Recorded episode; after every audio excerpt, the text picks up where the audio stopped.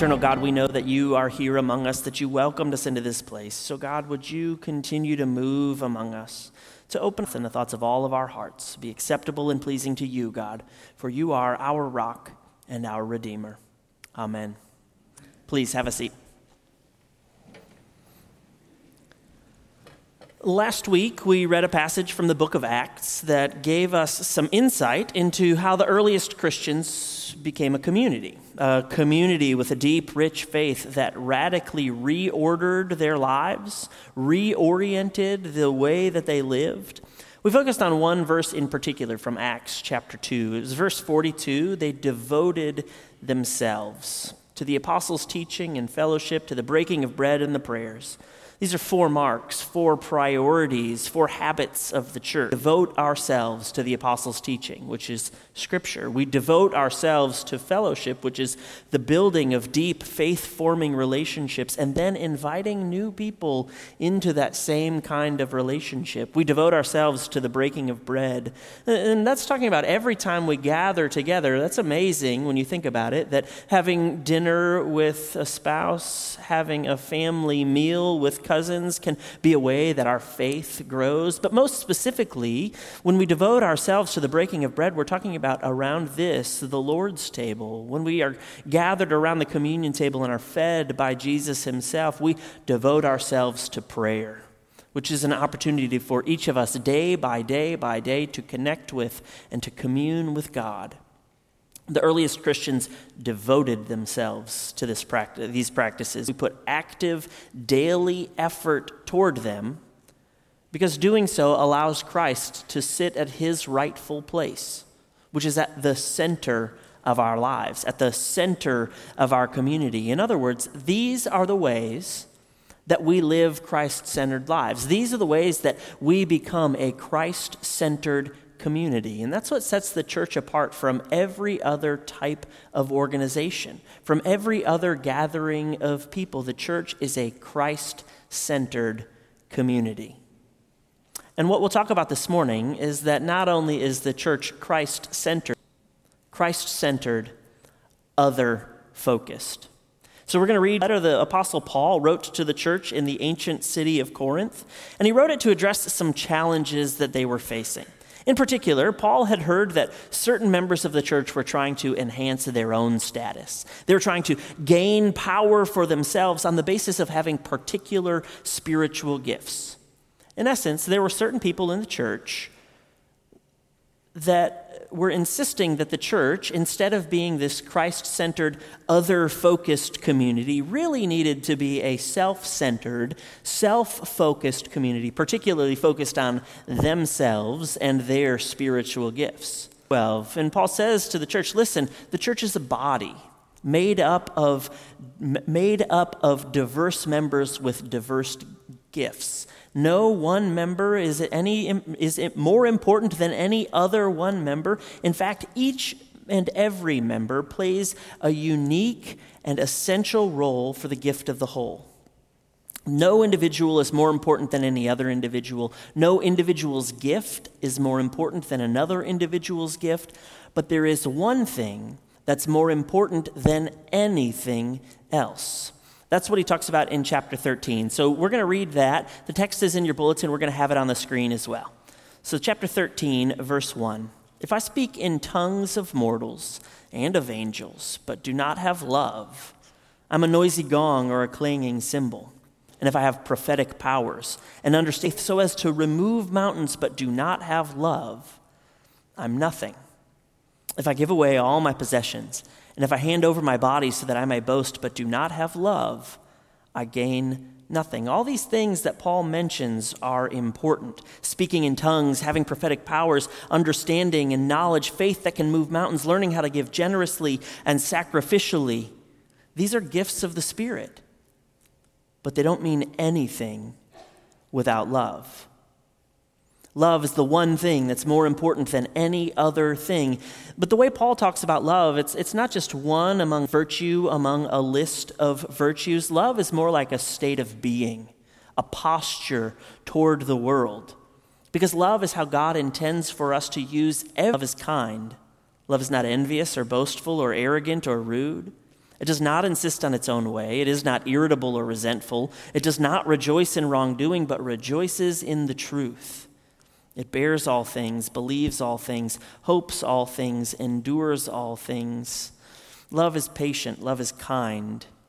And if love is a state of being, if love is a posture toward life, then everything we do ought to be described by those words. Everything we do, God's expectation is that we do it patiently and kindly.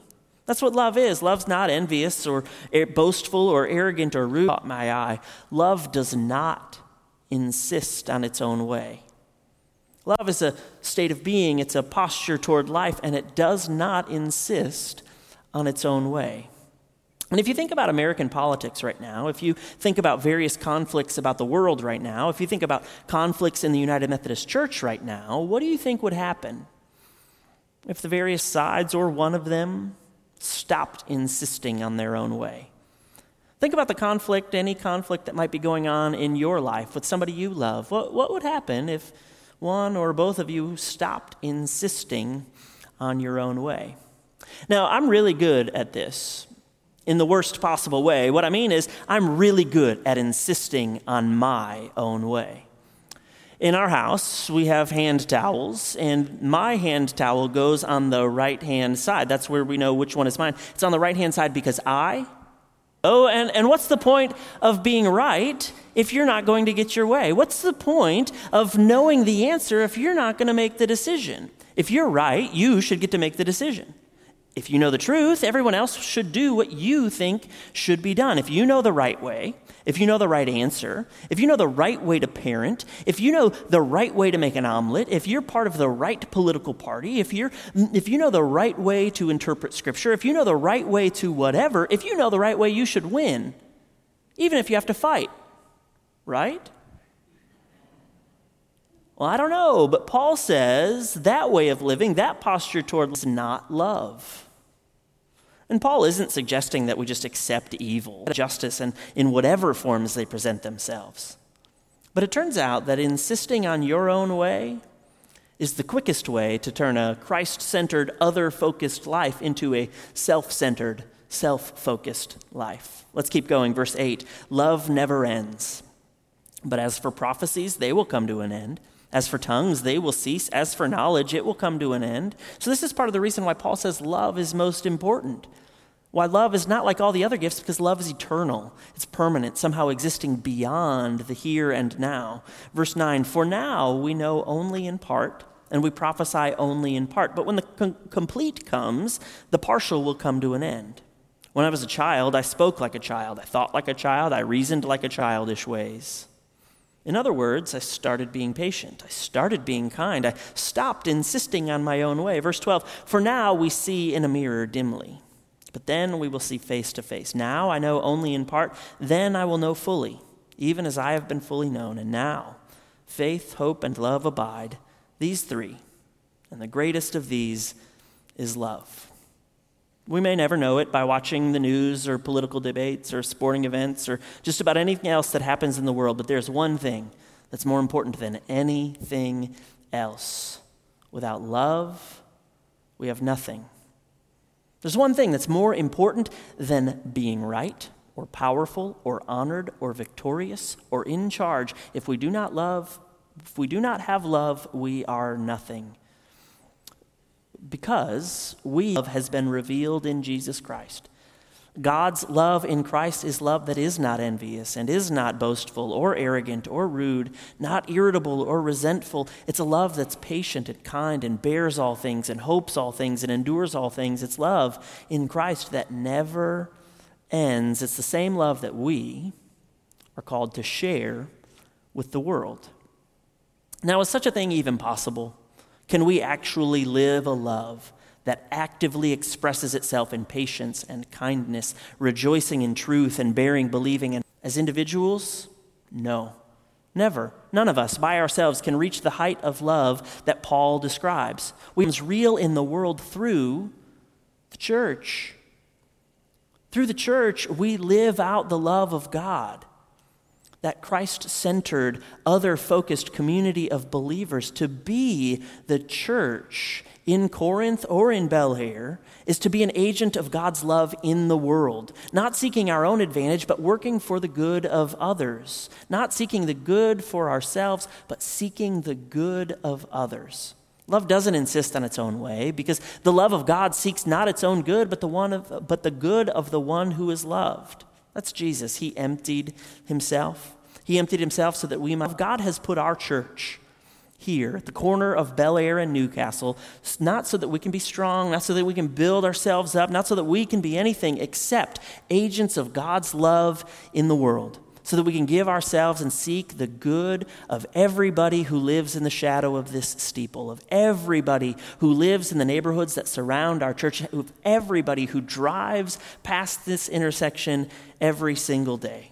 Now, we don't always get it right. We'll always have room to grow as individuals and as a church, but I want to share with you in the rest of our time this morning some of the ways that our church is living out the love of God, seeking the good of others. For a few weeks now, you've been filling out these Because of Bellaire posters. Keep doing that. There's more by the coffee bar this morning. Fill out those posters. Share your story of the love of God, a witness to some of the ways that our church has an impact, some of the ways, some of the other focused because of Bellaire stories.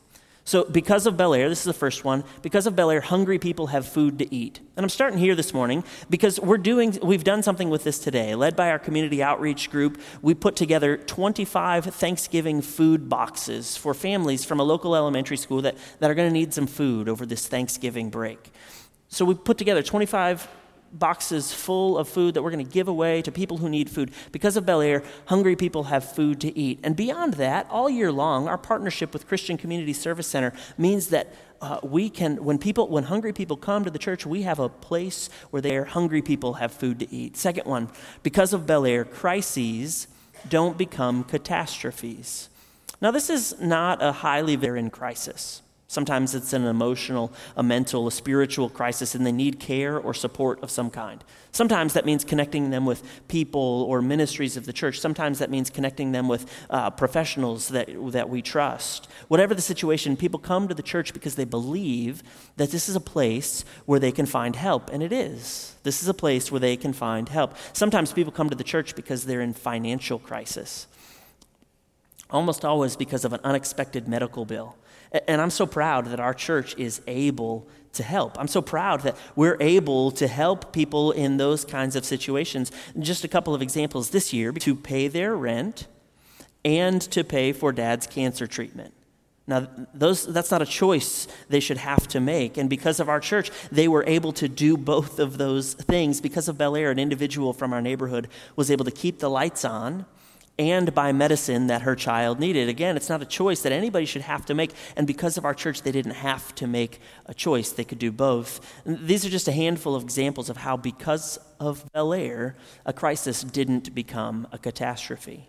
I, I won't go on too long, but I want to share one more broad way that our church is, is making a difference out in the world. Uh, so, because of Bellaire, children near and far, experience love in tangible ways, in real, significant ways. Just some examples. Every week, a couple of hundred kids come to school here at our School for Little Children.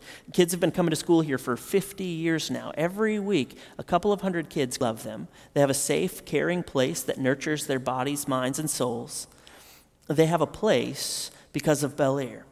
That's every week. Every year, we work with the foster care system in our city to provide Christmas gifts, graduation gifts, and birthday parties for children who, at this season of life, don't have a family to call their own. Because of Bellaire, those foster kids know that somebody is thinking about them, that somebody cares for them, that somebody is there for them in those important moments of their lives. That's every year. This year, we have a couple of thousand kids registered for CCSC's Jingle Bell Express. And in a few weeks, they're going to fit different things that will help them and their families celebrate Christmas in a way that they otherwise wouldn't be able to. Last one, support one working group of orphans in Rwanda. It was a group of 107 orphans in Rwanda who were in extreme poverty. Over the course of their three year partnership with Zoe, with our church's support, they've, uh, they've learned to farm, they've learned to start businesses, they've learned to support each other, and to begin to build self sustaining, flourishing lives. over the course of these three years, they're going to graduate this winter. Over the course of those three years, they've gone from extreme poverty to a self sustaining life that they are proud of. And it's amazing the work that they've done, the, the journey they've been on. But more amazing is the fact that the Spirit, the Holy Spirit, took hold of some of the people of this church who stepped up to sponsor even more working groups, four new groups to be exact. And next year, our church is going to start. Means that by next year, our church and the people of our church will be, will be partnering with Zoe to support an additional 500 orphans in Rwanda. So that's over 600 total. That's a whole elementary school of orphans. And because of Bellaire, they're leaving behind hunger, poverty, and insecurity and entering into a life of dignity, safety, and security. Friends, God has put us here in this place on purpose and with a purpose. God has put us here at the corner of Bellaire and Newcastle so that we can be agents of God's love in the world, so that we can give ourselves and seek the good of, of everybody who lives in the shadow of our steeple. It's, it's our purpose. Every day we live into it, trusting that God will form us into the Christ centered, other focused community that God wants us to be. Time of commitment. You're going to have the opportunity to recommit yourself to Christ to recommit yourself to living as a disciple of Jesus Christ and being an agent of, of God's love in the world through this church.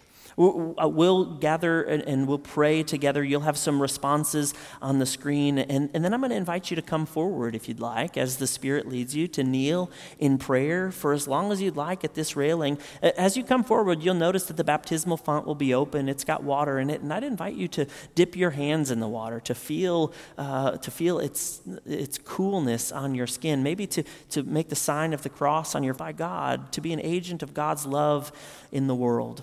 If this is your railing, uh, please do so. And as you pray, as you gather at this railing to pray, invite the Holy Spirit into your heart once again so the love of God can fill you and strengthen you and then flow out through you to all the people you meet.